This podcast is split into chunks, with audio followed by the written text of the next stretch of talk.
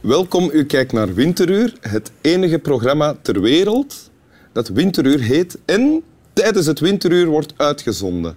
Met Boris de hond, een witharige hond, mijzelf en een gast. En dat is vandaag eh, Michael van Peel. Dag Wim. Dag Michael, eh, comedian, hè, mag ik zeggen. Ja. Maakt jaarlijks een eh eindejaarsshow.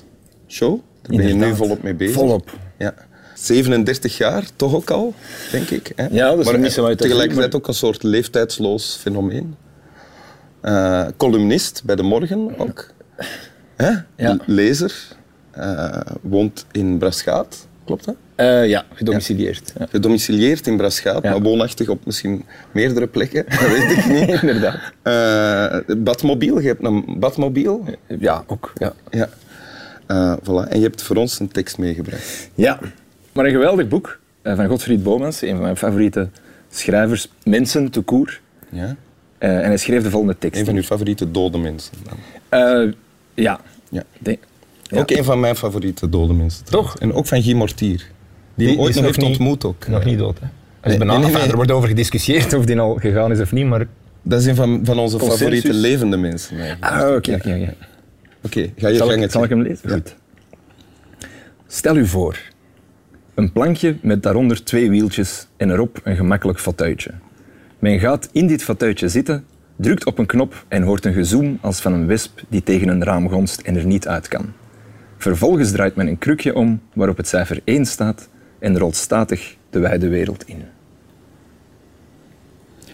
Toen ik het fragment voor het eerst las, eh, want ik heb het al gelezen, Ja. eh, had ik echt geen gedacht van waar- waarover dat het ging. En ik kan me voorstellen dat er nu thuis mensen zijn die ook denken, wat, een plankje, twee wieltjes, een fauteuil daarop, drukt op een knop. Het, is, het lijkt een of ander soort fantasievertelling, eh, iets Willy Wonka-achtig, maar dat is het niet. Eh, nee, ja en nee.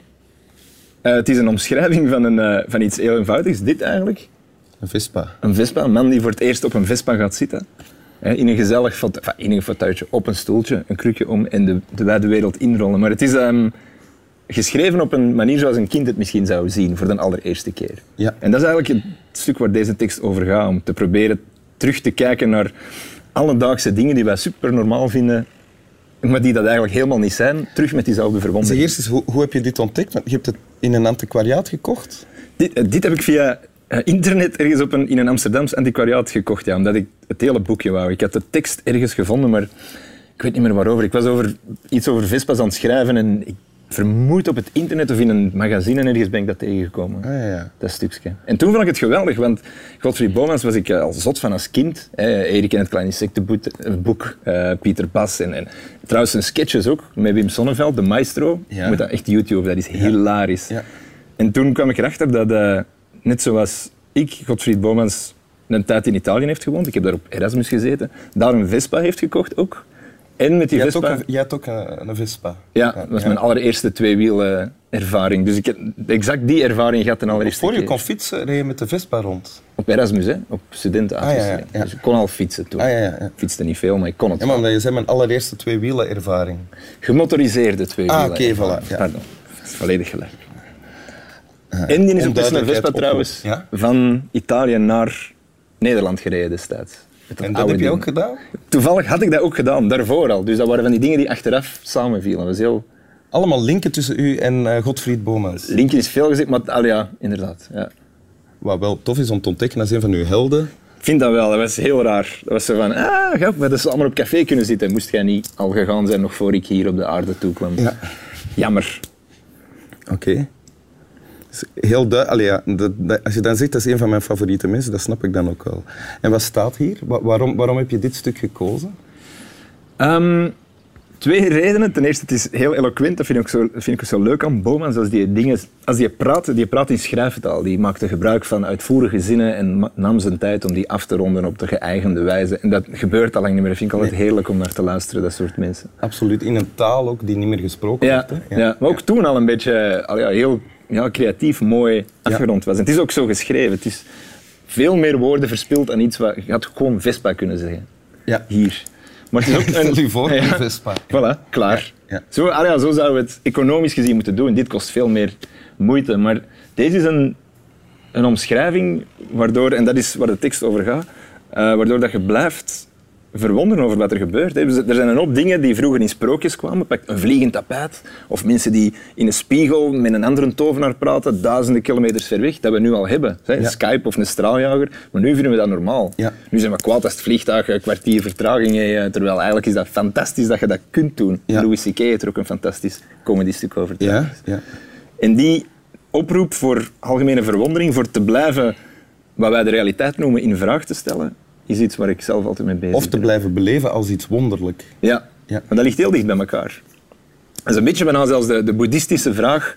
Blijf altijd alles in vraag stellen. Hè. Be a light unto yourself, zei de Boeddha ooit, maar dan niet in het Engels natuurlijk. Ja. En dat is eigenlijk continu, dat is Wat zei, vermoeiend. de- wat zei dan Boeddha ooit? Zeg je dat nog eens? Be a light unto yourself in het Antwerps Engels. Be a light unto yourself. Wees een, een lamp voor jezelf. Dus blijf alles in vraag stellen. Ook uw leraars, ook altijd autoriteit, ook overtuigingen, ideologie. Alles wat mensen denken dat realiteit is of dat vast in steen gebeiteld is, die, dat zijn de dingen die je in vraag moet stellen. En is dat iets dat jij dagelijks doet? Of is dat een gewoonte die zo is eh, Eh, ik denk dat dat, geworteld in je wezen dat je niet anders kunt dan dat te doen? dat heeft te maken met een soort kinderlijke baldadigheid en afzetting tegen autoriteit ook misschien. Maar ehm, ik denk dat dat heel belangrijk is voor een comedian alleszins, om te blijven kijken naar zaken van is dat wel zo? Het is niet omdat er acht politici op televisie zijn gepasseerd die zeggen ja tuurlijk, het is, er is geen alternatief, dat er ook geen is.